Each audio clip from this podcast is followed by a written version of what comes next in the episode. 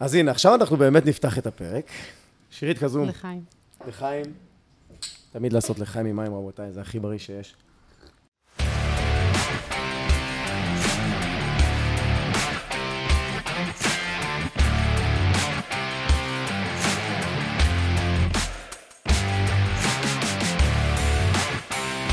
I go, you go, הפודקאסט של קואוץ' נירו. אני כאן בחדר הישיבות הנפלא בבית החולים ביילינסון. היום יש לי את הכבוד והעונג לארח את דוקטור שירית קזום בייזר, שהיא מומחית לקרדיולוגיה ורפואת ספורט. עד כאן מדויק? רופאת ספורט, כן. ורופאת. לא רפואת ספורט, כן. אין מומחיות לרפואת ספורט בארץ. שירית, בואי ניתן קצת למאזינות ומאזינים קצת להכיר אותך. Okay. קצת רקע, קצת uh, מה את עושה ב, בתפקיד שלך, ומשם נצלול לעומק. אז קודם כל, בוקר טוב, נמרוד. בוקר טוב. Uh, אני קרדיולוגית, uh, מומחית לקרדיולוגיה ולרפואת ספורט. Uh, בעצם אני משלבת גם את התחום של קרדיולוגיית ספורט, עם, של רפואת הספורט עם הקרדיולוגיה. תכף נדבר על למה ואיך זה נולד. כן, גם למה נפגשנו. כן, בנוסף, התחום העיסוק הנוסף שלי הוא אקולב ומסתמים. אני גם רופאה בכירה פה במכון לאקולב ולמסתמים, והרבה פעמים אני משלבת את זה גם בתוך העולם של, של בתוך מרפאת הקרדיולוגיית ספורט. זה אומר שאת גם מנתחת? את עושה את הכל מבפנים? לא, לא. אני, אני כן משתתפת בניתוחים, כי אני עושה את האקו בניתוחים. אבל אני לא, לא הנדסון, אני לא נוגעת במטופלים בניתוח. ופה בבלינסון הקמנו את המרפאה לקרדיולוגיית ספורט לפני שש שנים. השירות הזה הולך ומתרחב. לאחרונה, בשנה האחרונה, הוספנו גם בדיקות מאמץ לב ריאה לספורטאים. מדהים. והמרפאה פועלת במספר מישורים. אחד זה מישור שהוא בעצם אבחוני. אנחנו מתעסקים הרבה בלהבחן מחלות לב בספורטאים, כשהמטרה, גולת הכותרת, היא המניעה, בעצם מניעה של מוות פתאומי בספורטאים. כשפה בעצם גיל האוכלוסייה הוא מגיל שמונה עשרה ומעלה. חולה המבוגר ביותר במרפאה שלי הוא בן שמונים וארבע, רוכב אופניים, שיבדל לחיים. שיבדל לחיים ארוכים. ובנוסף, יש לנו גם את התחום הטיפולי. זאת אומרת, אם מצאנו משהו, אז הרבה פעמים אנחנו משת... בעצם משתמשים בפלטפורמות של היחידות השונות במערך הקרדיולוגי פה בבלינסון, אם זה יחידת הצינטורים, mm-hmm. או יחידה של אלקטרופיזיולוגיה, בטיפולים להפרעות קצב, להציע בעצם טיפולים למטופלים האלה. מעולה, כלומר, זה לא רק גילינו שיש לך משהו, אנחנו גם יודעים לא, מה לא, לעשות לא. עם זה. אנחנו להפך, חלק גדול... אני חושבת שהחוזק של המרפאה הזאת זה בעצם כי אנחנו מרכזים פה גם את האבחונים על הדיסציפלין, בדיסציפליניות השונות, וגם הטיפול. הם מאפשרים לטפל באנשים פה, פה, לסגור את הכל. אנחנו גם מתעסקים בליווי של החבר'ה האלה שאחרי שגילו להם איזשהו מצב, המחלה, אם זה הפרעת קצב, או אם גילינו איזושהי מחלה ברוקי הלב וטיפלנו בה בצינטור, או ניתוח, אם גילינו שיש בעיה מסתמית. ויש לי גם מספר חבר'ה במרפאה שעברו ניתוחים לטיפול במסתם, והיו מרתוניסטים לפני זה, או טריאטלוניסטים, אז אנחנו מלווים אותם גם אחר כך בתהליך של איך לחזור לפעילות, להמשיך לחיים להמשיך, הקודמים. להמשיך לחיים הקודמים, אפילו עם, עם מנוע משופר יותר. וואו, גדול. זה מזכיר לי סיפור שאני נפצעתי ברגל, והיא הייתה ממש כאילו נכה עשר אחוז, עשרה אחוזים, ואחרי שיקום ארוך היא הפכה להיות הרבה יותר חזקה מהרגל השנייה. זה... טוב.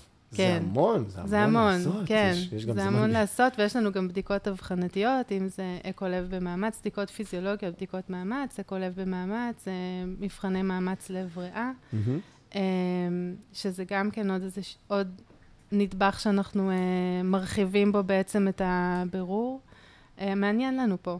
זה בהחלט מרתק, אני חושב, תמיד אחרי פודקאסטים אני גם מגיע, מזמינים אותי להצטרף, וזה סופר מעניין, אני רואה את עצמי מגיע לראות בדיקות וכאלה, כמה שתרשו לי.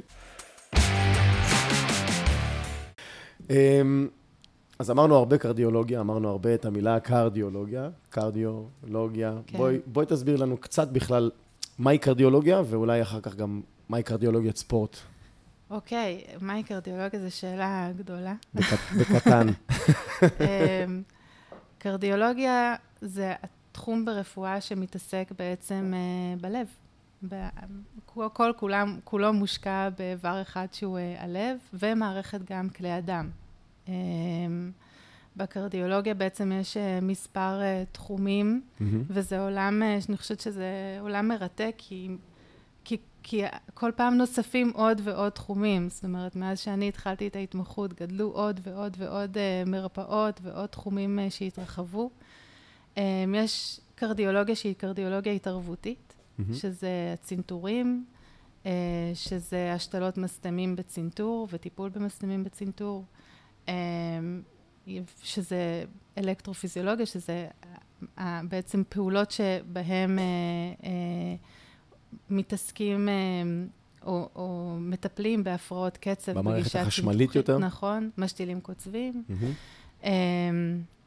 יש את הקרדיולוגיה ההדמייתית, שפה זה עולם האקו, שזה אולטרסאונד של הלב. כן, לראות, שזה... לראות הכל מבחוץ, נכון, בלי לראות, להתערב. זה לראות את מה שקורה מבפ... מבפנים, מבלי בעצם לפלוש לב... לתוך הגוף. גם באקו, יש לנו אקו שאנחנו עושים עם מטמר ששמים על גבי המטופל, ומטמר שמכניסים למטופל בבליעה, ואנחנו לא חודרים את האור, כן? איך בבליעה? מה? זה עם צינור או שכדור? צינור שבולים אותו, ואז אנחנו מסתכלים יותר מקרוב על הלב. יש בעולם ההדמיה גם את ה-סי טי הקרדיאלי, או הצינטור הווירטואלי, בשפה קצת יותר עממית. בדיקות אם אר איי של הלב, מיפויים של הלב, זה בעצם עולם ההדמיה, שהוא גם עולם מרתק בפני עצמו. יש את עולם המניעה, אוקיי? קרדיולוגיה מניעתית, קרדיולוגיה... הקרדיולוגיה החשובה ביותר, כי בעצם אם נצליח לטפל בכולם צעד אחד קודם, אז אולי לכולנו יהיה קצת חסר עבודה. זה לא נכון, אני תמיד גיליתי שזה לא נכון, כי תמיד יש משהו אחר לעשות. אבל זה תחום שהוא תחום מאוד מאוד רחב, והוא מכניס בתוכו באמת את כל העולם של... להבחן את המחלות לפני ולנסות לטפל בגור... בגורמי הסיכון. זאת אומרת, גורמי סיכון כמו סכרת, כמו יתר לחץ דם, לשמור על אורח חיים בריא, הפסקת עישון, השמנת יתר. ופה גם האיגוד האירופאי מכניס את הקרדיולוגיית ספורט בעצם... ב... שאנחנו אנחנו ו... מקשיבים לו, לאירופאי? אנחנו, יש את האיגוד האירופ... האמריקאי ויש את האיגוד האירופאי, ובארץ אנחנו אה, עוקבים אחרי הקווים המנחים של האירופאים בעיקר, אבל אנחנו גם נשענים על הקווים האמריקאים. Mm-hmm. אה, אנחנו מקשיבים גם לזה וגם לזה. לוקחים את הכי טוב, את הכי קשוח משניהם. אה, אבל האיגוד האירופאי בעצם מכניס את, ה... את קרדיולוגיית הספורט בעצם בתוך אה, עולם הרפואה המונעת, נותן לה אה, מקום אה, אה, מאוד אה, מכובד מ... מלכשעצמו. אה, ובעצם קרדיולוגיית ספורט, אני מתקדמת כבר לשאלה הבאה שלך, זה תחום הקרדיולוגיה שמתעסק בספורטאים, כאשר גולת הכותרת היא באמת מניעת מוות פתאומי בספורטאים, ופה אנחנו אולי נדבר גם... שאם נשים כוכבית, זה באמת... זה נושא. למה בער לי להגיע? כיוון שהיו כמה מקרים קרובים מדי, כלומר במועדונים של חברים, כן. ש... ראינו פשוט בן אדם מתמוטט, בן אדם בריא, כמה שראינו, בן אדם בריא, כמה שידענו, מתאמן טוב, מתאמן שנים, וביום אחד, באמצע אימון, just dropped. כן, הנה, אתה אומר את זה, ויש לי צמרמורת, כי... זה מפחיד. החברים של האנשים האלה, בדרך כלל, או הקרובים שלהם, מגיעים אליי אחר כך למרפאה, ורוצים להיבדק, ואני חושבת ש... אני מאוד מקווה, אנחנו מנסים להעלות את המודעות לנושא הזה בכל מיני דרכים וצורות, אם זה דרך להגביר את המודעות, דרך רופאי המשפחה, לדבר עם קהילות של רצים, רוכבי אופניים, מתאמנים, לתת הרצאות, כי אני חושבת שזה הרבה עניין של מודעות. כן, זה אנשים שכבר לקחו את עצמם בידיים ועושים ספורט. נכון, נכון, אבל דווקא... זה איזשהו פרדוקס, כי הרבה פעמים דווקא החבר'ה האלה בגיל שלושים וחמש ארבעים, שפתאום, אתה יודע, הילדים קצת גדלו, והתפנה להם טיפה זמן, ועד עכשיו הם עבדו ממש קשה, ופחות הקפידו על מה שהם אוכלים, או על כמה הם ישנים, וכמה הם מעשנים. ויכול להיות שיש איזשהו סיפור משפחתי פה ושם של אח או אבא שכבר עברו צנתור בגיל צעיר, ויכול להיות שהם מפתחים סכרת סמויה והם לא שמים לב, ויש להם טרשת עורקים, זאת אומרת קולסטרול גבוה, והם לא, לא נבדקו אף פעם ולא מודעים לזה. טרשת עורקים זה בעצם שהעורק עצמו הוא נכון. מתחיל להיחסם, על הדפנות שלו מתחילות להצטבר נכון, שומן. נכון, זה הצטברות בעצם של רבדים של שומן, mm-hmm. של קולסטרול רע, בין השאר, בדפנות הלב, שגורמים ל... היצרות של כלי הלב, של, של כלי הדם. אז לא מגיע מספיק דם, לא מגיע מספיק חמצן ללב. נכון, נכון. הוא כושל באיזשהו שלב. ואז באיזשהו שלב, הביטוי הוא בעצם יכול להיות או כאבים בחזה, אם יש לנו מזל, אז זה מוטט לנו קודם, תעוקה. ואם אין לנו מזל, אז זה יכול להיות גם מוות פתאומי. פתאום התקף לב, כי טריטוריה מאוד גדולה של אותו כלי דם נחסמה באופן פתאומי, והרצף מפה הוא מאוד מפחיד. אוקיי. אז... אז הם באים להיבדק כי הם ראו את המקרה הזה ו... אז נכון. אז אני חושבת שאחת האוכלוסיות הגדולות שאנחנו מכוונים אליה בכל הנושא של מניעה בספורטאים, זה דווקא החבר'ה האלה, שפתאום באמצע החיים החליטו שהם משנים אורח חיים, והם מתחילים גם לשלב פעילות גופנית בעצימות גבוהה, אוקיי? וזה חשוב להדגיש, כי... לא כל אחד שפתאום רוצה לעשות שינוי באורח החיים ומחליט שהוא יוצא לעשות הליכות, אוקיי? או רכיבת אופניים כזה, אתה יודע, בלייט. כן. צריך ללכת ולעבור ברור. לא, לא, לא. אנחנו לא מדברים על הדבר הזה. הגוף שלנו אמור להיות מסוגל לעשות את זה. אנחנו צריכים לעשות פעילות גופנית כזאת, פעילות גופנית שהיא קלה, וזה בסדר, וזה לא, לא אמור להיות איזשהו משהו שצריך לעבוד סכנה. אז אני זורק את עצמי אל הגריל. העולם שלי הוא עולם של קרוספיט, שהוא ידוע כן. כעולם שהוא עובד באינטרוולים מאוד עצימים. נכון. לוקח לבן אדם כדי להיכנס לכושר, לוקח לו שלושה, ארבעה, חמישה חודשים כדי להיכנס בכלל לכושר של אימון. נכון. אבל בא בן אדם חדש ומתחיל. לא, אז, אז, זה, אז זה, זאת שאלה מצוינת, mm-hmm. כי אנחנו תמיד צריכים להתאים, כשאנחנו באים ושואלים את השאלה הזאת, אנחנו צריכים להסתכל על שני דברים. אחד, מי הבן אדם שעומד מולנו? Mm-hmm. אוקיי? האם יש לו גורמי סיכון?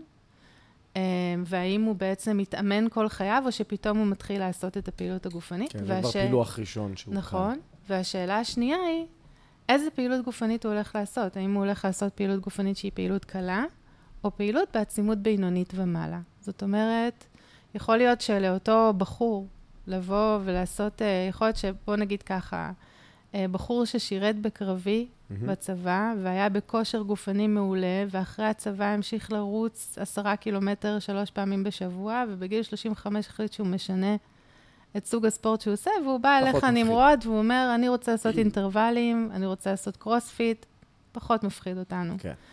אבל בחור שאולי היה בקרבי בצבא, ואז הלך, התקבל לאוניברסיטה, עושה איזה תואר אחד או שניים בהנדסה, הוא חרש ממש ללימודים, ופחות השקיע בפעילות הגופנית, נכון, ואז סיים את הלימודים, התחתן, ילדים, פעילות גופנית לא הייתה חלק מהחיים שלו. פקח בעיניים בגיל ארבעים. פתאום הוא רואה שרגע, יש עליי עוד חמישה קילו עודפים. איזה יופי שאת מפרגנת, רק חמישה. גם אם אין עליו, אוקיי? כן, כן. לא נבדק. הוא לא יודע מה המצב איתו, והוא בעצם רוצה לבוא ולהתחיל לעשות קרוספיט, אז הייתי מבקשת ממנו ללכת ולבדוק את עצמו קודם. אוקיי. אוקיי? אז א' מעולה, וזאת כבר עצה לכל החברים שלי ששומעים את זה, בעלי מועדונים או מתאמנים, שימו את זה באוזן.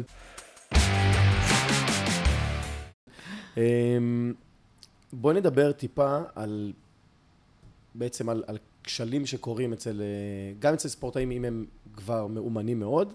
אני מבין בן אדם שהוא מתחיל מ-אפס ל-מאה, שזה מסוכן בלי שום קשר להביא בן אדם למאמץ בלי הכנה מוקדמת. מה הם הסיבות שבכלל, מה בכלל הסיבות שמביאות בסופו של דבר לכשל לבבי? ונדבר על ספורטאים. זאת אומרת, אני יכולה לחדד את השאלה? בהחלט.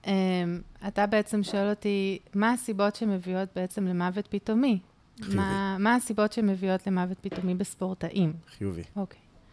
אז את השאלה הזאת צריך, אני נהוג לחלק לשניים, לשתי קבוצות אוכלוסייה. בסדר? יש מוות פתאומי בספורטאים צעירים, שזה חבר'ה שהם עד גיל, בוא נגיד, שלושים, בסדר?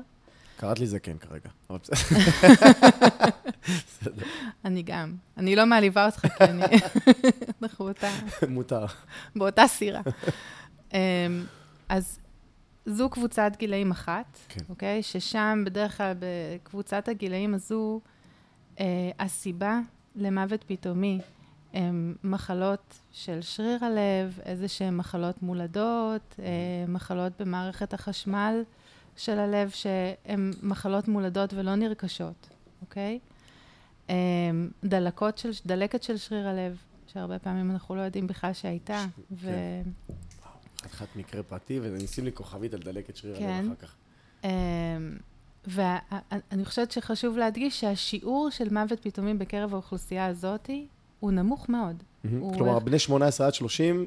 אנחנו מדברים על אחד למאה אלף, בין אחד למאה אלף לאחד לחצי מיליון. זה הסדרות בספרות שמדברות, וזה הופך את זה למאוד נדיר. ויש פה גם שאלה מאוד מאוד גדולה, איך לזכור אותם. יש... יש ויכוח מתמיד בין האסכולה האירופאית לאסכולה האמריקאית. האמריקאים בעצם אומרים, אנחנו לא עושים אק"ג רוטיני לכולם, mm-hmm. כי זה לא כלכלי בשבילנו, עם מספר כל כך מועט בעצם של, כן. uh, של אנשים שמתים. והאירופאים נוהגים לזכור את כולם עם אק"ג. וואו. בסדר? אז uh, אני רק, אני מספרת לך את זה, בשביל בעצם להראות uh, עד, כמה, עד כמה הנושא הזה שנוי uh, במחלוקת. כן, כן, שתי גישות שונות לחלוטין. אבל זה, זה חשוב מאוד, כי זאת הסיבה שבגללה אנחנו, uh, כל, כל החבר'ה, הספורטאים שהם ספורטאים תחרותיים, mm-hmm. עוברים בדיקות הערכה אחת לשנה, mm-hmm. אוקיי? לפי, פה בארץ זה לפי חוק הספורט, ובעולם גם כן. ששם, by the way, הבדיקות הערכה האלה הן כוללות ספקטרום רחב של בדיקות שיגלה... לא, הבדיקות הן, הבדיקות הן מאוד בסיסיות. Mm-hmm. בדרך כלל, הערכה לספורטאים תחרותיים, לפי... Uh, המקובלת היא בעצם, קודם כל, בדיקת רופא, mm-hmm. כש, ומילוי של שאלון רפואי, כשהמטרה פה היא לראות... האם אותו בחור נמצא באיזושהי קבוצת סיכון למחלות האלה, אז שואלים אותו אם היה לו מוות פתאומי במשפחה, אה, האם מישהו במשפחה יש לו מחלות לב, אה, האם הוא סובל מאיזושהי בעיית לב קודמת, או שידוע לו, או שיש לו איזשהם סימפטומים שהוא סובל, סימפטומים שהוא סובל מהם. אה, האם הוא לוקח תרופות באופן קבוע? זאת אומרת, יש פה איזשהן שאלות שהרופא שואל בשביל להתרשם ולהעריך האם יש סיכון גבוה במשפחה ל... או, או אצל אותו, האם הבן אדם נמצא באיזשהו סיכון מסוים. Uh, הבדיקה הנוספת שעושים אותה, שוב, באירופה עושים אותה כבדיקת רוטינה, בארצות הברית לא לכולם, רק למי שעולה חשד, זה בדיקת אק"ג. שבדיקת אק"ג היא בדיקה שיכולה להיות מאוד אינפורמטיבית במצבים האלה, כי הרבה פעמים מחלות של שריר הלב, או מחלות הולכה, יכולות לבוא לידי ביטוי בבדיקה פשוטה. כן, הריתמיה מסוימת, או מה יראו נניח באק"ג? הריתמיה זה הפרעות קצב, זה פחות. אם יש לנו מזל, אז נתפוס את זה באק"ג, זה מאוד נדיר שתופסים הריתמיה באק"ג. אז מה כן נתפוס באק"ג? אבל אנחנו יכולים לראות, לדוגמה, אם אנחנו מדברים על מחלות שריר, כמו קרדיומיופתיה היפרטרופית, שזה המחלת שריר הנפוצה ביותר, זה עיבוי של שריר הלב, נכון? עיבוי ו- וסידור שהוא סידור מבולגן של שרירי הלב. כלומר, הוא לא אחיד בעצם, נכון, דפנות הלב ה- לא אחידות. נכון, דפנות הלב גודלות, הן בצורה אסימטרית, mm-hmm. לא אחיד בשפה רפואית, זה okay. אסימטרי. Um, והגדילה הזאת, um, בעצם סיבי השריר שלנו באופן uh, רגיל, הם מאוד מאוד uh, מאורגנים בצורה מאוד uh, פרללית ומאורגנת, ושם הם מבולגנים, mm-hmm. כשאנחנו לוקחים ביופסות מהשרירים האלה, הם מאוד מבולגנים. החבר'ה האלה נוטים לעשות uh, מוות פתאומי מהפרעות קצב uh, בשיעור מאוד מאוד גבוה. Uh, ואנחנו יכולים בבדיקת אק"ג פשוטה, פשוט לראות שיש להם וולטאז', מה שנקרא וולטאז' גבוה, מתח גבוה, מתח חשמלי גבוה באק"ג. ולפעמים יש שינויים נוספים באק"ג שאפשר uh, לראות אותם גם ב... שינויים בגלי T שלהם, או הופעה של גלי Q. בוא נגיד שה-אק"ג זה משהו שהוא גם די אה, נפוץ בארץ, כלומר, אנשים די מקבלים מהר בדיקת אק"ג. בדיקת אק"ג היא בדיקה יחסית מאוד זולה, כן. ומאוד נגישה, ובארץ אנחנו נוהגים לעשות בדיקות אק"ג כחלק מבדיקות הסקירה לספורטאים. מה עוד יש לנו בתוך הסקירה? בתוך הסקירה יש לנו גם בדיקה גופנית. הרופא, פיזית? פיזית. הרופא mm-hmm. מקשיב ללב, שומע אם יש הבשות, ובודק את הגוף, לראות אה, אם יש לו עוד סימנים בבדיקה הפיזיקלית שיכולים לכוון לאיזושהי בעיה. Mm-hmm. אה, ו- ויש לנו גם בדיקות מאמץ. זאת אומרת, ארגומטריה. כן. Okay? אה, שבה בעצם הספורטאי מחובר לאלקטרודות של אק"ג, שבודק באופן רציף במהלך כל הבדיקה, מתחילת המאמץ ועד סופה. רושם את הפעילות, ושם באמת אנחנו יכולים לראות, אנחנו, אנחנו דוחפים מחפשים. את הספורטאי לדופק גבוה יותר, למאמץ גבוה יותר. זה מאוד מאוד חשוב שהבדיקות האלה יהיו מותאמות לספורטאים. מה זה אומר שבדיקת מאמץ תהיה מותאמת לספורטאי? זו בדיקה שבה הבדיקה היא מוגבלת על ידי סימפטומים. זאת אומרת, הספורטאי הוא זה שמסיים את הבדיקה כי הוא לא יכול יותר. הוא אומר די. נכון, ולא בגלל שאה, הגעת לדופק מספיק, אז בוא נעצור אותך. זה ההבדל. אז זה גם מאוד אינדיבידואלי. אז מאוד חשוב לעשות את הבדיקות האלה, נכון. כי יכול להיות ש... בוא נגיד, גם אם הוא יגיע ל-תשעים וחמישה אחוז מדופק המטרה שלו, שזה בדרך כלל מאתיים ועשרים פחות הגיל, בצורה גסה, יש נוסחות שהן קצת יותר מדויקות לזה, אבל...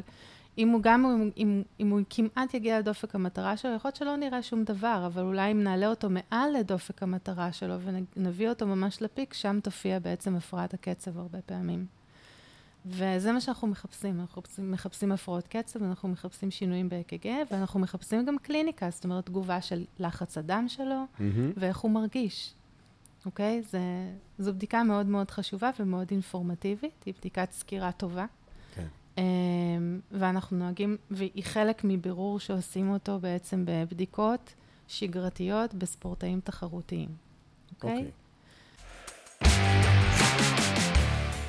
אבל שני דברים שהזכרנו וממש על קצה המזלג, אמרת קודם כל על הפרעת קצב, ואמרנו על דלקת קרום הלב, נכון? כן, כן. שהזכרנו אותם בקטנה, לי פשוט היה איזה חבר שעבר משהו וגילו את זה בפרעת, בכלל בסיטואציה אחרת לגמרי, ואמרו לו, תשמע אדוני, אם לא היינו מנתחים אותך עכשיו, כנראה שהיית מת. אבל בואי נזכיר ממש בקטנה, נערוך את זה טיפה אחורה. אני דווקא, אני דווקא אתחיל מדלקת שריר הלב. קרום הלב יש גם, אבל שריר הלב. דלקת שריר הלב. דלקת שריר הלב דווקא משהו שיותר בעייתי בהקשר של ספורט. אחד הגורמים למוות שקשור לפעילות גופנית, או בסמוך לפעילות גופנית, זה דלקת שריר הלב. אנחנו יודעים שגם ספורט, לא רק שהוא, שנגרם בו במהלך, באנשים שיש להם דלקת שריר הלב, הם בסיכון מוגבר מאוד לעבור מוות פתאומי במהלך פעילות גופנית, אבל גם שספורט לפעמים יכול להאיץ את הדלקת. זאת אומרת, כן. אנחנו אנשים... אנחנו שומעים על דלקות שונות ומשונות בשרירי השלד. אבל בלב... התהליך, יש איזשהו תהליך אה, אימוני, okay. בתוך, ה, בתוך העניין הזה של היווצרות של דלקת שריר הלב, ופעילות גופנית יכולה לעשות אקסלרציה, להגביר בעצם את הדלקת. מפחיד. נכון. עכשיו, זה מצב שהוא שכיח יותר בחבר'ה הצעירים. אה, לא, לא רק, mm-hmm. אבל הוא שכיח יותר בקבוצת okay. הגילאים הצעירים יותר. אה, איך אנחנו יכולים למנוע אותו? מאוד פשוט. אנחנו לא יוצאים לעשות פעילות גופנית, כשאנחנו חולים. אוקיי. מצוננים, חולים, חום, אנחנו נשארים בבית, אנחנו לא עושים פעילות גופנית, זה נורא נורא חשוב. כי אנחנו אף פעם לא, הדלקת בעצם שריר הלב יכולה להיות, כמו שיש לנו דלקת גרון, או דלקת אוזניים, יכולה גם להיגרם דלקת שריר הלב, יש חיידקים מסוימים ווירוסים שיכולים לגרום אותה. לפעמים היא גם יכולה להיות א-תסמינית, אנחנו לא מרגישים תסמינים, בטח לא בשלבים ההתחלתיים שלה, לפעמים התסמין היחיד יכול להיות חום, לפעמים בכלל יכול להיות שלשולים. איזה קטע. כן, ולאו דווקא כאבים טיפוסיים בחזה. ולכן אנחנו, האמרה שאנחנו נוהגים להדגיש אותה בפני הקהל הצעיר, הוא שאנחנו לא יוצאים להתאמן כשאנחנו חולים. חשוב. Uh, by the way, uh, דלקת שריר הלב היא קיימת, היא עוברת, או שהיא קיימת, מגלים אותה, מטפלים בה? אז, ב... אז זה תלוי. ההתייצגות בדלקת שריר הלב יכולה להיות שונה, זה ספקטרום. Mm-hmm. כמו שאמרתי, יכולה להיות א-תסמינית, שאנחנו לא יודעים בכלל שהייתה לנו דלקת שריר הלב, מגלים את זה בעצם... מתישהו ב- אחר כך. מתישהו אחר כך, שפתאום יצאנו לעשות M R I לב בגלל בעיה אחרת, ש... ורואים שיש שם איזשהו אזור של... חלק שלא עובד, נכון? זה לא, זה? זה? לא, לאו דווקא. זה לאו דווקא יכול לגרום, לא גורם מצלקת, אבל אנחנו רואים ב-M R I אזורים שנקראים ההדרה מאוחרת. זאת אומרת...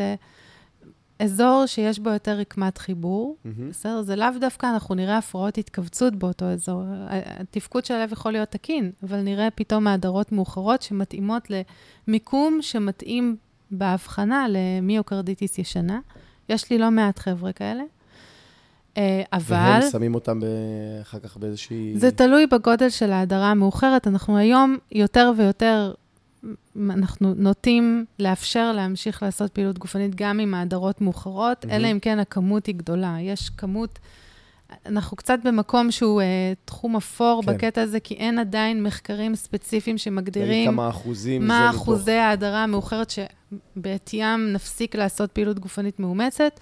יש איזשהו מספר שמתייחסים אליו שזה עשרים אחוז, אבל המספר הזה נשען על בעיות ספציפיות אחרות. כן. ולכן מקובל, זה תמיד מקרים שנמצאים בתחום האפור, אוקיי? כן, ואז שזה כבר המלצת רופא. נכון, ולכן כל מקרה אנחנו מקבלים את ההחלטה לגופו, אנחנו מתייחסים על כל, מסתכלים בעצם על כל מקרה בנפרד, ומקבלים את ההחלטות בהתאם. אבל יכולה להיות גם הסתמנות מאוד קשה למיוקרדיטיס. יש אנשים שיכולים להגיע עם שוק קרדיו... קרדיוגני, ויש כאלה שאיפה שיכולים להיות באמצע, זאת אומרת, חבר'ה צעירים שמגיעים למ... למיון כי יש להם, חו... כואב להם בחזה, mm-hmm. מרגישים כאבים בחזה, ואנחנו יכולים לראות אז את השינויים ב-E K G, והעלייה של ביומרקר שנקרא טרופונין בדם, שמסמן okay. בעצם על פגיעה של שריר הלב. בדרך כלל ההמלצות, הטיפול, אגב, במיוקרדיטיס, הוא מנוחה. וואלה. נותנים לגוף לעשות שלו. מנוחה וניטור בהתחלה, ואנחנו לפעמים מאשפזים את החבר'ה האלה, לפעמים, בדרך כלל מאשפזים את החבר'ה האלה ומנטרים אותם, לראות שהם לא עושים הפרעות קצב מסוכנות, ולראות מה מצב הכאבים, והאם הם, איך הם מבחינה קלינית. במקרים קשים יותר, אנחנו יכולים לתת גם טיפול בסטרואידים, או טיפולים נוספים. כן. והתקופת מנוחה הזו, היא תקופה שצריכה להימשך עד שהתהליך הדלקתי מפסיק. נגמר. וזו תקופה ש... בבדיקות דם אפשר לראות... בתקופה... Uh... בבדיקות דם אנחנו רואים עלייה של הביומרקר הזה שנקרא טרופונין. Mm-hmm. Uh, אנחנו גם יכולים לראות מדדי דלקת כמו C R P או שקיעות דם וספירה לבנה שיכולים לעלות. Okay. אבל אנחנו משחררים את החבר'ה האלה בדרך כלל בהמלצה של מנוחה. חודש ימים, אתם נחים. מסבירים להם את הסיטואציה, חייבים לנוח. הם ממש נחים. ואז יש את השאלה הגדולה של מתי אפשר להחזיר אותם לפעילות גופנית.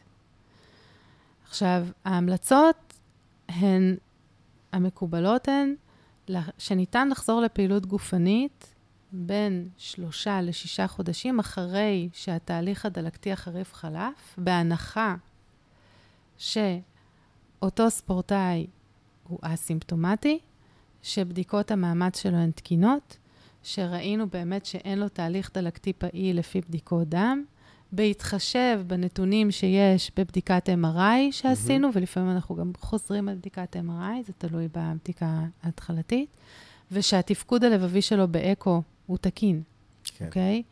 זאת אומרת, אנשים, חבר'ה שעברו אירוע של מיוקרדיטיס, יכולים לחזור לפעילות גופנית רק אחרי שקיבלו אישור קרדיאלי. כן, חתיכת טיול יש פה.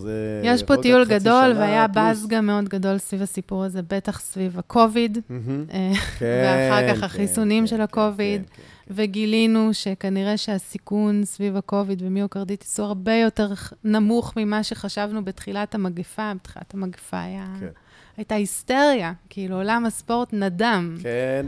בהקשר של מיוקרדיטיס. היום אנחנו מבינים שהשיעורים הם מאוד מאוד מאוד מאוד מאוד נמוכים, כנראה. אבל שוב, מיוקרדיטיס ומיוקרדיטיס, מחלה שצריך להתייחס אליה ברצינות, ובהקשר של ספורט... שמעתי, זה יותר מפחיד מחסימת עורק. אז בצעירים, זה, בהקשר של ספורט, אף בחור שיש לו מיוקרדיטיס, אתה כמאמן לא מקבל אותו בלי אישור של קרדיולוג, עדיף קרדיולוג ספורט שיאשר כן. שהוא חוזר. וואו. עכשיו, זה ספורטאים תחרותיים, ופלח האוכלוסייה בספורט, של הספורטאים התחרותיים ככה את ישראל, הוא אחוז מאוד מאוד קטן. נכון. אבל שאר הישראלים, על אף שאנחנו לא עומדים לפי ה-או סי די, אנחנו לא עומדים במקום מאוד גבוה, אבל ישראלים עושים ספורט, נכון. לפחות במרכז. לשמחתי גם יותר ויותר, כן, אני חושבת. כן, אני חושבת כן, אנחנו רואים את זה כתופעה נכון. הולכת ו- ו- ומתרחבת, נכון. והלוואי והיא תהיה רחבה יותר, כי זה עדיין לא קצב מספיק, מול אירופה אנחנו עוד uh, קטנים. יש לי תחושה שכן. מה אנחנו עושים? שאר בני האדם שרוצים להתחיל... אוקיי, אז... או לבדוק. אנחנו עכשיו בעצם מכוונים לקבוצה השנייה שדיברנו עליה. זאת אומרת, דיברנו על עד גיל שלושים, ועכשיו מגיל שלושים וחמש ומעלה בערך. פה בעצם הסיבה למוות פתאומי היא בדרך כלל... סיפור חיים? לא... או אורחות חיים, או... היא בדרך כלל טרשת עורקים, אוקיי? זאת אומרת, הסיבה למוות הפתאומי באנשים האלה זה התקפי לב, הפרעות קצב כתוצאה מבעיה בהספקת הלב, או דום לב, כאילו, כתוצאה מבעיה בהספקת דם ללב. בסופו של דבר, הכל מדובר על... והכל נופל לסל אחד, שנקרא מניעה של טרשת, זאת אומרת, מניעה של מחלת לב כלילית חסימתית, שנגרמת על ידי טרשת עורקים. אוקיי. אוקיי? עכשיו, מה זה טרשת עורקים?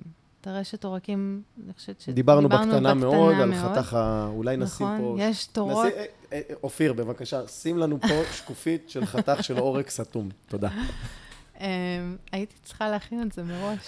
לא שונה, יש לנו את הקוסם שיערוך את זה אחר כך. אוקיי. אז בעצם טרשת עורקים זה רבדים של קולסטרול רע, ששוקע לנו בדפנות. אל די אל, נכון. אל די אל הוא חלק, יש לנו גם וי אל די אל, כן, יש לנו גם, יש עוד מבנים של, נכון. יש אייץ' די אל, אל די אל. אבל קולסטרול רע ששוקע לנו בדפנות העורקים, ולאט לאט גורם ליצירות של...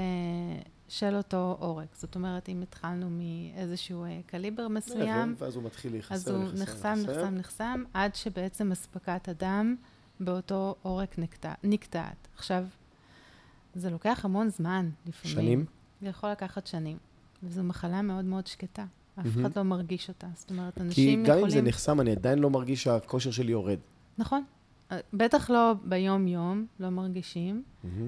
אנשים שעושים פעילות גופנית תדירה בעצימות שהיא עצימות גבוהה, הרבה פעמים גם מצליחים איכשהו לפתח מה שנקרא קולטרלים, זאת אומרת, דרכים עוקפות לאותן חסימות. זה ספורטאים שבאמת, אנשים שבאמת עוסקים המון זמן. רואים ממש כאילו איזה הגוף עשה איזשהו מעקף. נכון, והרבה פעמים מצליחים לפצות על החסימות האלה, באופן די, די, די טוב, עד שיש באמת חסימה קריטית, כן, באותו עורק. ואז בעצם, זה בעצם הדבר הכל כך מפחיד, כי הרבה פעמים ההתייצגות בספורטאים, היא לא כאבים בחזה לפני. הרבה פעמים אנחנו שומעים דווקא על המקרים האלה, שלצערנו עוברים את האירוע במהלך הפעילות הגופנית בצורה מאוד פתאומית ודרמטית. זה עושה לי שכל גם על איזה שזה common knowledge או איזה אמרה שאומרים אצל ספורטאים, שהם ספורטאים חזקים, התקף הלב הוא חד משמעי והוא גם קטלני הרבה יותר. כלומר, זה מה שאנחנו שומעים ברחוב לפחות. אז אני לא... זה באמת, זה קצת פחות מדעי. זה לא מדעי, זה לא מדעי, אבל... קצת עשה לי שכל שאמרת ש... אני חושבת שאולי מה שבעצם אני יכולה להסביר את זה מנקודת הראות שלי, זה שכבר יצא לי לראות לא מעט מקרים של אנשים שהגיעו ממש עם עורקים שהם תלויים על חוט השערה, הצערויות של תשעים ותשעה אחוז, ש... למעשה שלחנו אותם לבדיקת הצנתור הווירטואלי, בגלל שהתארתי שיש להם גורמי סיכון ברקע. כלומר, בלי שום קשר למצב. זאת אומרת, אנשים שהם טריאטלוניסטים, והגיעו אליי לבדיקת שגרה, מרגישים נהדר, מרגישים טוב, ממשיכים לעשות את הפעילות שלהם, לא מרגישים איזשהו משהו. מה את רואה במקרה הזה? מה, מה, מה מעורר בחשד? Yeah, אומר, אז, אז מה כן שמעורר לי חשד זה בעצם הערכת הסיכון, ובגלל זה אני חושבת שאחד הדברים הכי חשובים זה קודם כל השיחה עם, ה, עם הרופא. Mm-hmm. זאת אומרת, לשבת עם רופא ולדבר איתו ולעשות הערכת סיכון, כי... פתאום אני שומעת שיש מקרה של אבא, אבא, של, אבא שצונתר בגיל חמישים, שזה גיל צעיר, צעיר לצנתור. זה אומר שיש פה איזושהי פרדיספוזיציה משפחתית. יש פה משהו שהוא... כן. ואני מסתכלת על פרופיל, על הפרופיל המעבדתי שלו, על בדיקות הדם שלו, ואני רואה שהוא כבר עשר שנים מסתובב עם קולסטרול גבוה. גבוה. אוקיי? כי הרבה פעמים, אתה בטח יודע את זה, מעל ל-מאה ושלושים, אל די אל מעל ל-מאה ושלושים, זה ערך שהוא ערך גבוה. והיום הגישה גם בספורטאים, זה אנשים שעושים פעילות גופנית שהיא עצימה, ובנפחים גבוהים, וזאת אומרת, ספורטאים, גם אם הם leisure time, או ספורטאים תחרותיים, שיש להם אל די אל כזה, או אפילו לא לנסות דיאטה. זה פשוט להתחיל לטפל בסטטינים, עד כדי כך, זה מה ש... זאת הגישה היום. סטטינים, by the way, מדללי דם? מדללי דם לא. אז מה הם? סטטינים הם תרופות להורדת קולסטרול בדם. אוקיי. אז זאת הגישה, אנחנו נדבר על זה אולי בהמשך, כאילו זה גם נושא בפני עצמו, אני רוצה להישאר במוקדת. אבל האנשים האלה, אז פתאום אני רואה שיש רמות של קולסטרול שהן בטווח של שנים כבר מוגברות, או ערכי סוכר שהם מוגברים, מבלי, הם לא יודעים על זה. או שערכי לחץ הדם גבוהים. שזה משהו בעידון. אז יש, יש להם גורמי, או שהם ישנו, אנשים שישנו, כאילו כל, כל מגיל מש... עשרים עד גיל שלושים, הוא חגג וישן אה, קופסה ביום, ואולי אפילו יותר. העורקים מש... זוכרים, זוכרים את זה, זה, זה נשאר שם. הוא משפיע ממש על האופי של העורק. ורבדים וקולסט... אישון הוא טריגר, הוא קטליזטור רציני. ב... ב... שווה, שווה להתעכב שנייה, כי... בעניין של תרשת עורקים... אני רואה מתאמנים, מסיימים אימון, מדליקים סיגר, אותי זה מחרפן. זה כל פעם מדהים אותי מחדש. לא מבין איך. זה כל פעם מדהים אותי מחדש. אני גם, אני כל כך מתחברת לתחושה הזאת. זה לא מפצה. הפעילות, חשוב שנגיד את זה. כאילו, הפעילות הגופנית לא מפצה על עישון. עישון הוא גורם סיכון. אגב, קראתי לאחרונה, כאילו, איזשהו משפט שכתב, שבהשוואה לשאר גורמי הסיכון, עישון הוא גורם הסיכון ה... בעצם החמור ביותר, אוקיי? זאת אומרת, אם, אם מגיע אליי בן אדם והוא מעשן, ויש לו יתר לחץ דם, ויש לו קולסטרול, ויש לו סוכר, הדבר הראשון שאני קודם כל רוצה להוריד מהמשוואה הזאת, זה את העישון. העישון הוא, הוא באמת גורם סיכון מאוד מאוד מאוד משמעותי. הוא לא מוסבר, הוא לצערי מאוד פוליטי, עם לובי כל כך חזק, שזה הזוי, שזה בכלל חוקי. למכור את זה, זה, זה דעתי האישית. אחרת, זה, זה, זה שיחה שהיא שיחה אחרת, זה, אבל... אין לזה שום בנפיט טוב. אבל... אוכל גרוע, לפחות הוא טעים, לפחות הוא... הוא, הוא, הוא לא יודע, אני יכול לחיות איתו, אבל סיגרות זה פשוט רק רע על פנימה, אבל זה דעתי האישית. בוא נגיד ככה, שאם יש פה... לספורטאים ששומעים אותנו, ושמעשנים, אז פעילות גופנית לא, לא מאזנת עישון. בסדר? להפך. זה, זה אפילו יותר מסוכן כשעושים את זה ביחד, אז תפסיקו לעשן. בום, וזה מסר חשוב, אני אסמן. אז אנחנו, אני מעריכה את גורמי הסיכון, ופתאום אני רואה שרגע, לבחור הזה או לבחורה הזו יש, יש, יש גורמי סיכון ברקע. ו, ואז אני בעצם מתאימה את בדיקת הסקירה שלי, אוקיי? אז... יכול להיות שאני אחליט שאני לא מסתפקת בבדיקת ארגומטריה לאנשים האלה, אלא אני רוצה לראות באמת האנטומיה של העורקים האלה, דווקא בגלל שאני יודעת שהרבה פעמים הם יודעים לפצות אה, בצורה, אה, בצורה טובה.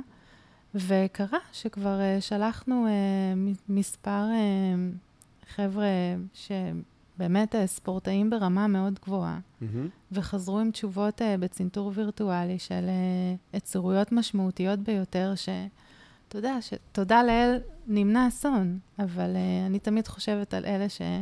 וואו. כן. אם, אם לצורך העניין אני רוצה לשלוח עכשיו יודעת, את המסר הזה אני אשלח עכשיו, ואלפי אנשים ישמעו אותו, וכל אחד ישאל, איך אני יכול לבדוק את עצמי? איך אני יכול לדעת אם אני בסיכון? נורא נורא חשוב לי שמי שישמע אותנו, לא ילך באופן אוטומטי, יגיד אני ספורטאי, וירוץ לעשות צנתור וירטואלי. כי יש גם את הצד השני, של למצוא כל מיני דברים שפשוט הם, אין להם משמעות, ולדעת אותם לא יעזור, וזה סתם מכניס עוד רעש למערכת, ואני חושבת שהמסר צריך, ואני שוב פעם חוזרת על זה, הבדיקה הכי חשובה היא לשבת מול, מול הרופא, הקרדיולוג, ספורט, שבעצם יישב ויעריך את הסיכון, ויתאים את הבדיקה הנכונה למטופל שיושב מולו. זאת אומרת, אז אם החבר'ה ששומעים אותנו בבית, איך אני יכול למנוע? פשוט תבוא להיבדק אצל רופא קרדיולוג ספורט. זמין, מבקשו מהרופא להיפגש בקרדיולוג ספורט, תעשו את זה, בחיית תעשו את זה. אוקיי, אז אמרנו שבעצם האבחון הראשוני הוא שאלה וחלוקה לגורמי סיכון, אמרנו שיש לנו את האפשרות לבדיקת אי גי ג'י, ואחר כך אמרת בדיקה במאמץ, אנחנו עושים את זה גם לאוכלוסייה הכללית? כן, אנחנו עושים גם בדיקות במאמץ לאוכלוסייה הכללית, יש גם עוד בדיקות שלא דיברתי עליהן, כמובן, יש בדיקת אקו במאמץ, בדיקה שאני מאוד מאוד אוהבת אותה. מה בעצם האקו? אקו, אולטרסאונד של הלב, זו בדיקה שלא נחשפים בה לקרינה, זו בדיקה שבעצם בודקת את המבנה של הלב, את ההתכווצות שלו ואת מסתמי הלב. ואני מאוד מאוד אוהבת לעשות את הבדיקה הזאת בספורטאים, כי זו בדיקה שאני הרבה פעמים משתמשת בה במעקב, דווקא בחבר'ה שיש להם מחלה, חשד למחלה כלילית, כי אנחנו יכולים בעצם לראות רמזים. זאת אומרת, אם יש יצירות באחד ה... אני אסביר קודם על הבדיקה. כן. מה זה אקו במאמץ? אקו במאמץ זה בדיקה שמשלבת גם אקו, אולטרסאונד של הלב, וגם... בדיקת מאמץ, כמו שדיברנו קודם. וגם תכלס, הוא מחובר למכשור תוך כדי עשייה. הוא מחובר לאק"ג תוך כדי הבדיקת מאמץ. גם היא מחוברת, לא רק הוא, כל הזמן. נכון, אתה צריך, נכון, מאוד נכון. עם מלא ספורטאיות, אני מקדם ספורטאיות. אוי ואבוי לי, נכון, אוי ואבוי לי, זה לא בסדר. אני מתנצלת. לא, הנה, הנה, הנה, זה על השולחן, נתחיל מעכשיו, זה רק ספורטאיות. אוקיי. אז הספורטאית שלנו, מחוברת גם למכשיר האק"ג שמנטר לה באופן רציף את הפעילות החשמלית של הלב. גם אנחנו מודדים לה לחץ דם לאורך כל הבדיקה, ורואים מה תגובת לחץ הדם למאמץ שלה. האם הדופק עולה יותר? דופק זה באק"ג, אבל לחץ דם, אנחנו מודדים ממש את הלחץ דם, כי גם לתגובתיות לחץ הדם במאמץ יש המון המון משמעות. הרי הוא עולה במאמץ, ככה. לא תמיד, לאנשים שיש להם מחלות. יכולה להיות תגובה שטוחה בלחץ הדם. זאת אומרת, לחץ הדם לא יעלה כמו שאנחנו מצפים שיעלה, ויש לפעמים באנשים שיש להם בעיות חמורות, לחץ הדם ירד במאמץ. אז, אז, אז אנחנו, מאוד חשוב לנו לדעת מה לחץ הדם במהלך הבדיקה. אנחנו עושים בדיקת, חוזרת לבדיקת האקו במאמץ, אנחנו עושים בדיקת אקו, אולטרסאונד של הלב במנוחה לפני המאמץ, זה הבייסליין שלנו, הבסיס. אנחנו בודקים את ההתכווצות של הלב, מה קורה עם המסתמים, אם יש דליפות, אם יש יצירויות, את המימדים של הלב, אנחנו יכולים למדוד בעצם את אותו עובי של שריר, אם אני חוזרת למחלות השריר בספורטאים, קרדיומיופתיות, אוקיי? אז זה האולטרסאונד. אז אנחנו בודקים, יכולים לראות באולטרסאונד מאוד יפה. באמת שראיתי מכשירי אולטרסאונד היום. נכון. וואו, איזה רמה גבוהה. אני אולי אראה לך אחר כך. כן, בבקשה, please do, please do. הגדלים של החללים של הלב אנחנו מקבלים המון המון מידע מהבדיקה הזאת, מה קורה מסביב ללב, אם יש נוזל מסביב ללב, אוקיי? אם יש איזה שהם, לפעמים אנחנו גם רואים דברים מחוץ ללב, שמשפיעים. עושים את הבדיקה במנוחה, ואז מתחילים בדיקת המאמץ. הספורטאית שלנו עושה מאמץ, מה אמרנו קודם, איזה מאמץ זה יהיה? אמרנו, אנחנו רוצים מאמץ עצים, לא? מקסימלי. עד הסוף, עד שהיא תגיד, די. אנחנו רוצים מאמץ מקסימלי, עד שהיא אומרת, אני לא יכולה יותר, תעצרו, אוקיי? אנחנו מוציאים ממנה את מה שהיא יכולה, ואז משכיבים אותה מהר בחזרה, ועושים לה בדיקה, מסתכלים על הלב באולטרסאונד, בשיא המאמץ. ואנחנו בעצם יכולים לראות את התגובתיות של שריר הלב לשיא המאמץ, איך הוא מתכווץ. אם יש יצירויות, הוא אמור להתכווץ. באופן שווה, כל הדפנות אמורות להתעבות ולהיכנס פנימה. אבל אם יש יצירויות שהן יצירויות משמעותיות באורכי הלב, יצרות משמעותית היא מעל ל-שבעים אחוז, אנחנו אמורים לראות בעיה באזור שבו בעיה אספקת הדם בעצם היא... כלומר, אם, אם אין אספקת אם אם אספק אספקת דם, דם טובה, אנחנו נכון? נראה קיבוץ פחות טוב? אנחנו נראה קיבוץ פחות טוב, או שלא נראה קיבוץ באותו אזור. אוקיי? יישאר סטטי, החלק הזה. האזור הזה יישאר מה שנקרא א-קינטי, אנחנו לא, mm-hmm. לא נראה אותו זז. לא זז. כן, או שנראה אותו פתאום זז לכיוון ההפוך, oh. דיס-קינטי. Um, בדיקה, בדיקה מדהימה, בדיקה ש... תלויה מאוד ביד שבודקת אותה, mm-hmm. ותלויה בעין של מי שקורא אותה, אבל במקום שבו יודעים לעשות טוב את הבדיקה הזו, התוצאות אמורות להיות uh, תוצאות שיש להן ערך uh, גבוה. מאוד, אם זה יכול okay. להציל חיימה.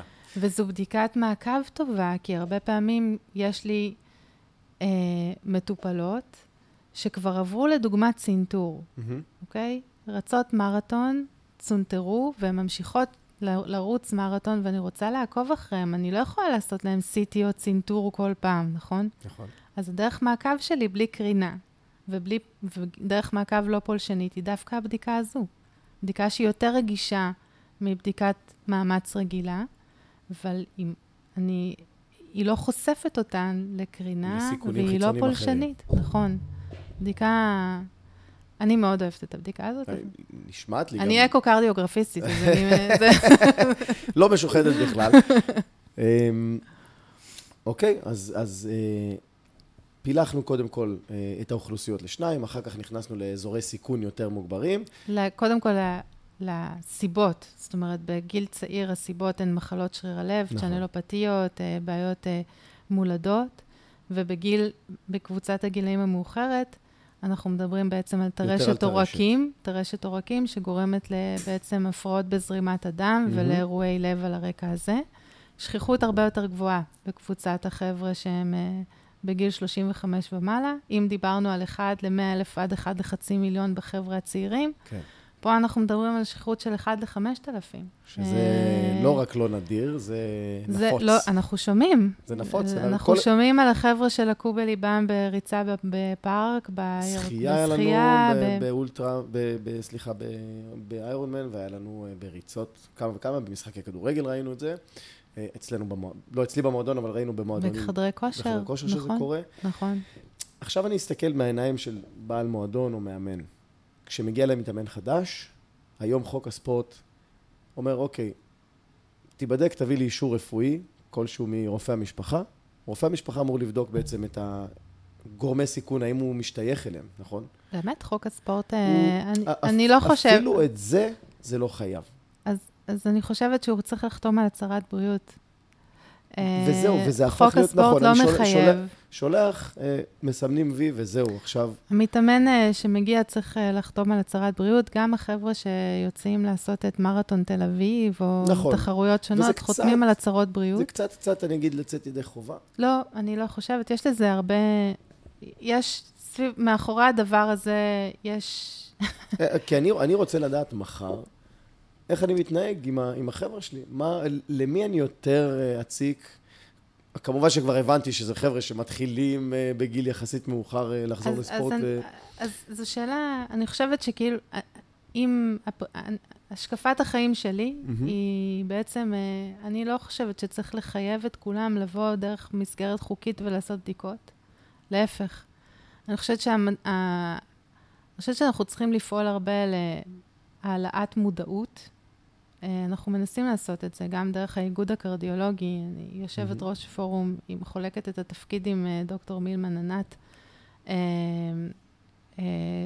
שאנחנו יושבות ראש הפורום של קרדיולוגית ספורט בארץ, ואנחנו מנסות באמת להעלות את המודעות, אם זה דרך אמצעי התקשורת, ואם זה דרך לדבר עם קבוצות...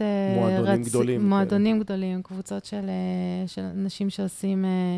פעילות גופנית אה, מאורגנת בדרך כזו או אחרת, קבוצות ריצה, קבוצות רכיבה. אה, דרך מאמנים, לדבר mm-hmm. המון עם, עם, עם מאמני כושר, hey. כאילו החבר'ה שרואים אה, את ה, מג, האנשים האלה מגיעים אליהם. ואני חושבת שצריך ל, ל, לבסס איזה שהם כמה נקודות... אה, או מנורות הזרה. זאת אומרת, אני חושבת שקודם כל, כמו שאמרתי קודם, מגיע מישהו חדש להתאמן, השאלה הראשונה שהייתי שואלת אותו זה, עד כמה אתה פעיל גופנית? זאת אומרת, עד עכשיו היית פעיל גופנית, או, ש... או שלא לא עשית כל כך פעילות בשנים האחרונות? פעילות היא חלק מאורח החיים שלך? כן או לא? שאלה שדרכה אנחנו לומדים המון, כי מי ש... אתה מעשן? אחר כך אנחנו... הייתי שואלת אותו, כן. הייתי שואלת אותו אם הוא מעשן, אם במשפחה שלו יש מחלות לב, אם בן אדם בריא בדרך כלל. תשמעי, מה שאת אומרת כרגע זה זהב, באמת. לאנשים שמתעסקים, המונים של אנשים, זה זהב. אז בואי נמשיך וניתן עוד באמת כמה שאלות שהן קריטיות. אתה יודע, התזונה שלו, כאילו עד כמה התזונה שלו, להבין עד כמה הוא שומר על התזונה שלו. יש, באמת, יש המון המון ספורטאים שעושים ספורט בנפחים מאוד מאוד גבוהים, ו... ו... בעצם לא, לא מקפידים כל כך על תזונה שהיא תזונה מותאמת. נכון. זאת אומרת, האמת, הם האמת עשו, יצא, יצאו לרוץ עשרה קילומטר, ואין להם בעיה להתפ, להתפנק, להתפנק אחר כך, אתה יודע, ב... אין כמו גלידה. שוב, גם זה, כאילו, מי ש... אני, מותר הכל במידה. לא ברור שנדבר על מידתיות, אבל אנחנו מדברים על ההגזמה. אבל באמת, לא מקפידים על התזונה שהיא... על מטוגנים וחטיפים וכאלה, ולא פחות על הדברים היותר... בדיוק, בדיוק. אז מן הסתם, אנשים האלה, הפרופיל של, פרופיל השומנים שלהם, נמצא באיזשהו... זאת אומרת, צריך לראות את פרופיל השומנים שלהם, וצריך לראות מה רמות הסוכר שלהם. בטח אם יש סוכרת או נטייה לשומנים גבוהים בדם במשפחה, והרבה... הרבה פעמים זה רץ במשפחה. כן. אז, אז אני חושבת שהייתי שואלת את השאלות האלה. ואם הם לא עשו, אם, אם מגיע איזה בחור, בחור או בחורה, מגיעים אחרי תקופה שהם לא עשו פעילות גופנית, רוצים לשנות, באים מתוך מקום לשנות נכון. את אורח החיים שלהם, אז כמו שהם... קונים בגדי ספורט עכשיו, ונעלי ספורט חדשים, ושעון דופק, הייתי מעבירה אותם גם לעבור... כן, בוא לתחנה, לך, אתה יודע מה, לך, תתחיל מרופא משפחה, תבקש לעשות בדיקות דם, ולעשות... שכוללות פרופיל שומנים. שכוללות פרופיל שומנים, ואת רמות הסוכר שלך בדם, ותעשה אק"ג. מצוין. כאילו, זה, תתחיל מזה. פשוט זהב. ואם אתה מעשן, אז... די. אז די. אבל גם אם אתה מפסיק היום... עדיין... כן, ההשלכות שזה... אני חושבת שהייתי עושה גם עוד בדיקת ארגומטריה לפני. כלומר, לאנשים שמעשנים לתת עוד איזה... עישון זה גורם סיכון מאוד משמעותי.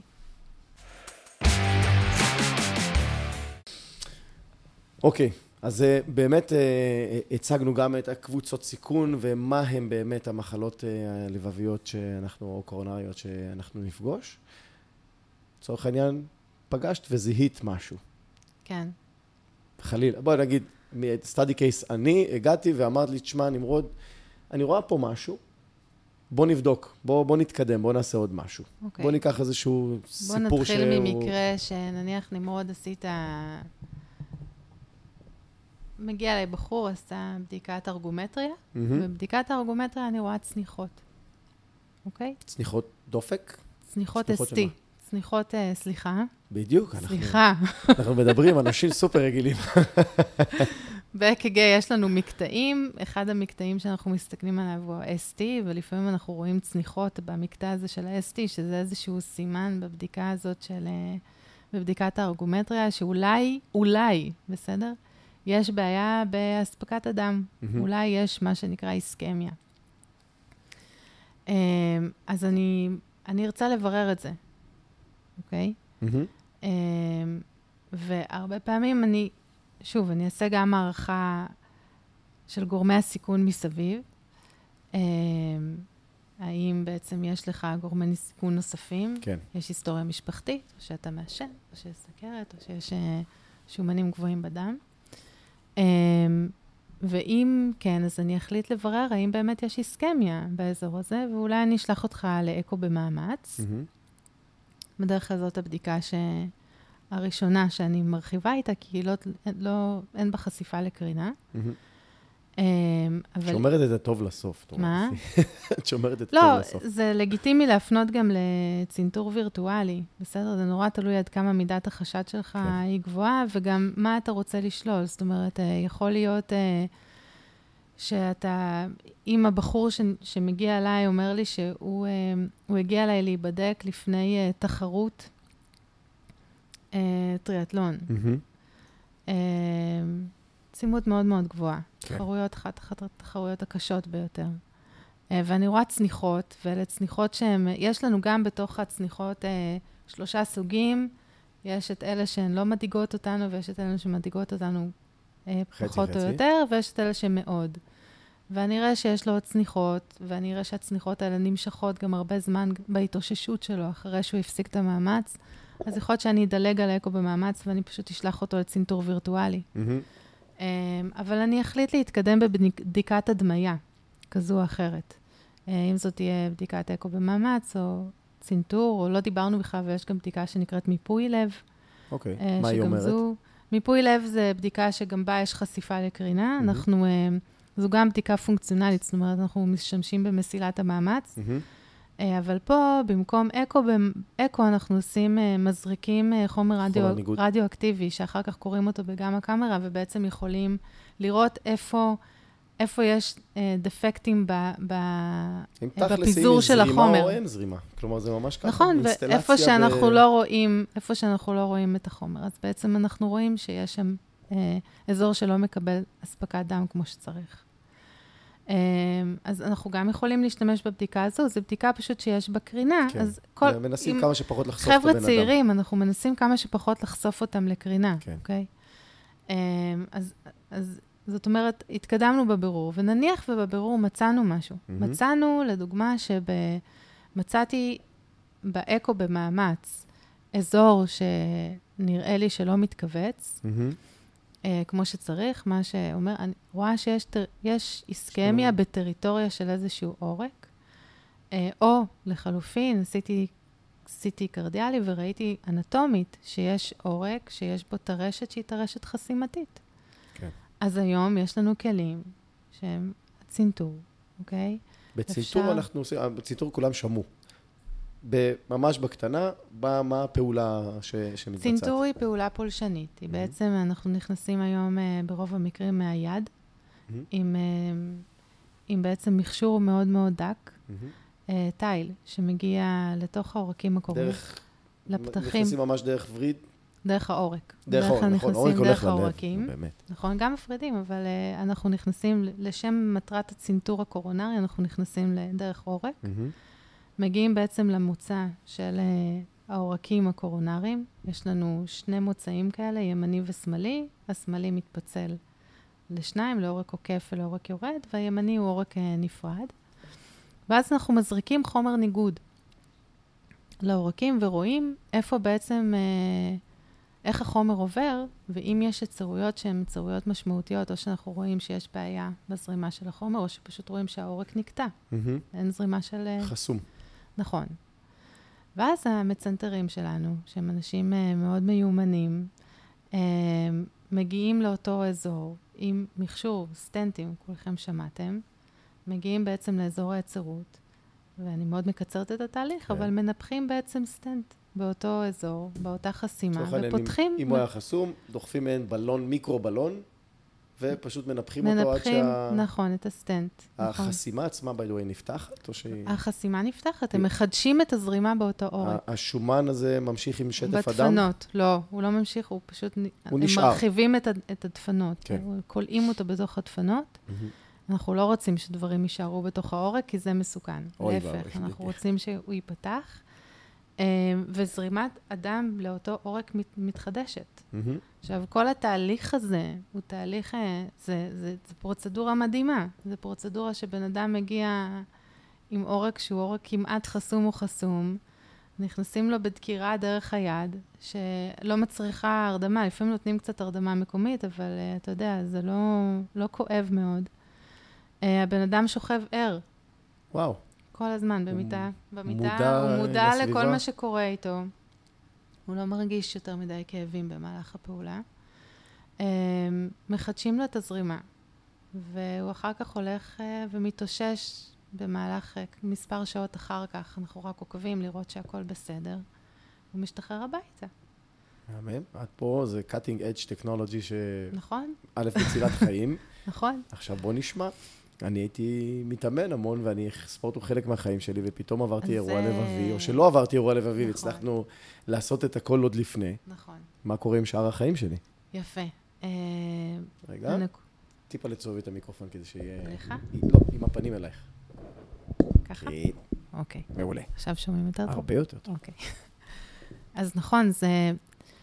זה, זה נושא לכשעצמו בתחום, דיברנו על תחומים של קרדיולוגיית הספורט, mm-hmm. ואמרנו, דיברנו על, עד עכשיו על המניעה, על מניעה של, של בעצם מוות פתאומי בספורטאים, ועכשיו אנחנו נכנסים גם לליווי, חלק של סוג של שיקום, מיני שיקום של החבר'ה האלה, mm-hmm.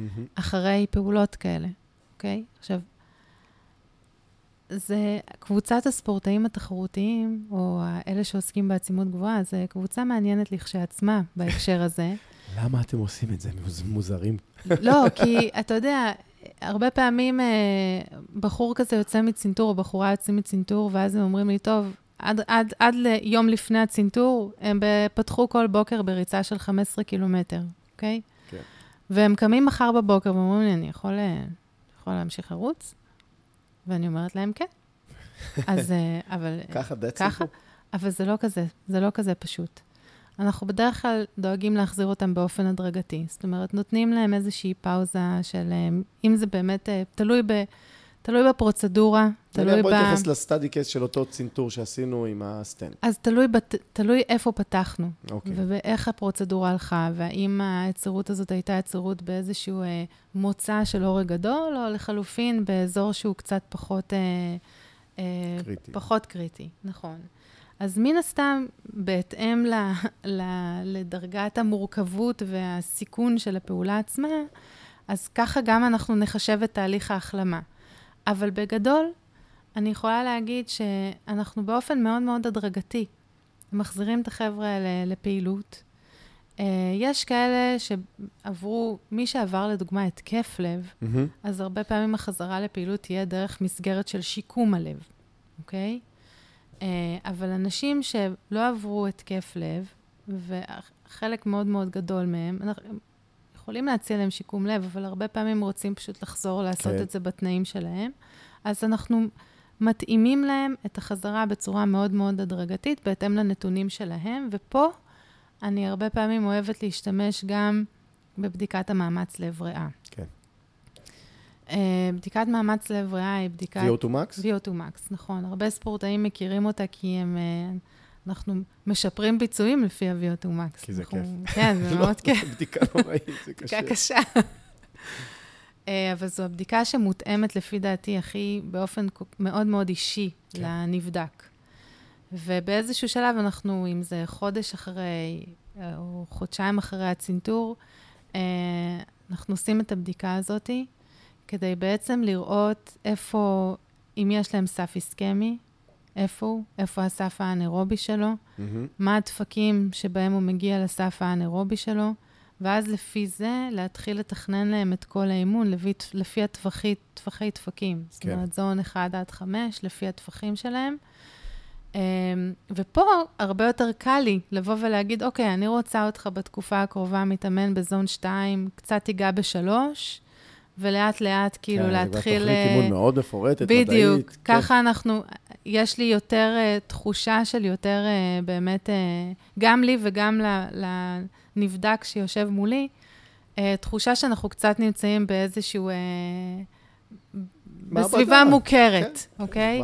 ואנחנו לוקחים את המעבדה הזו החוצה, זאת אומרת, הוא לוקח את שעון הדופק שלו, והוא מתאמן, ולאט לאט ובאופן הדרגתי אנחנו מעלים בעצם את העצימות, את הטווחים, את הנפחים של האימון שלו.